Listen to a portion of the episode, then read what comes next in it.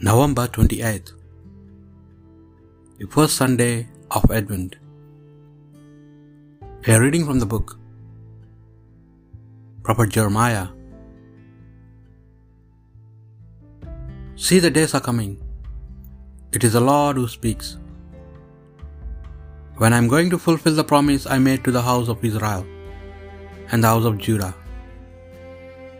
In those days and at the time, I will make a virtuous branch grow from David, who shall practice honesty and integrity in the land. In those days, Judah shall be saved, and Israel shall dwell in confidence.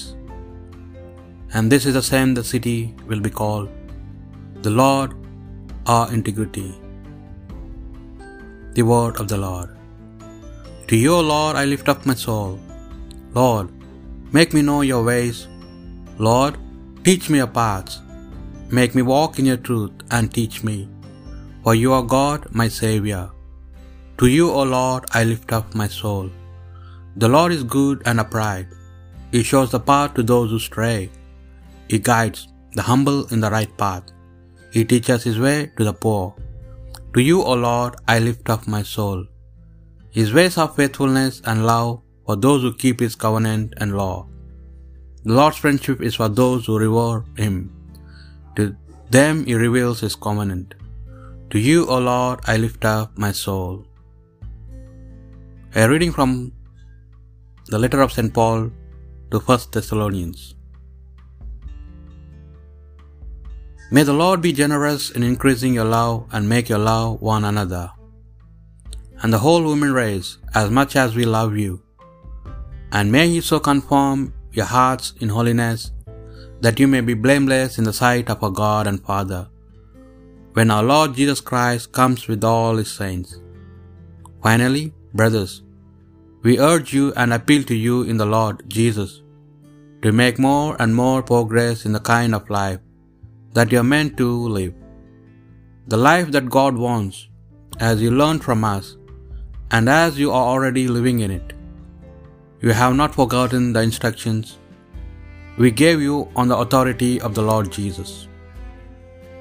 The Word of the Lord. A reading from the Holy Gospel according to St. Luke.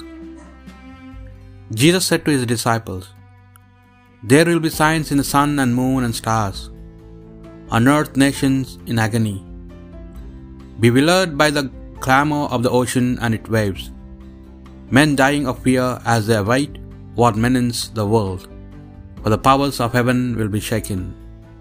And then they will see the Son of Man coming in a cloud with power and great glory.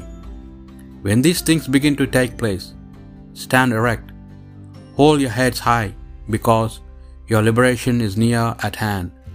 Watch yourselves, or your hearts will be cozened with debauchery and drunkenness and be cares of life. And that day will be sprung on you suddenly, like a trap, for it will come down on every living man on the face of the earth. Stay awake, praying at all times for the strength to survive all that is going to happen and to stand with confidence before the Son of Man. The Gospel of the Lord.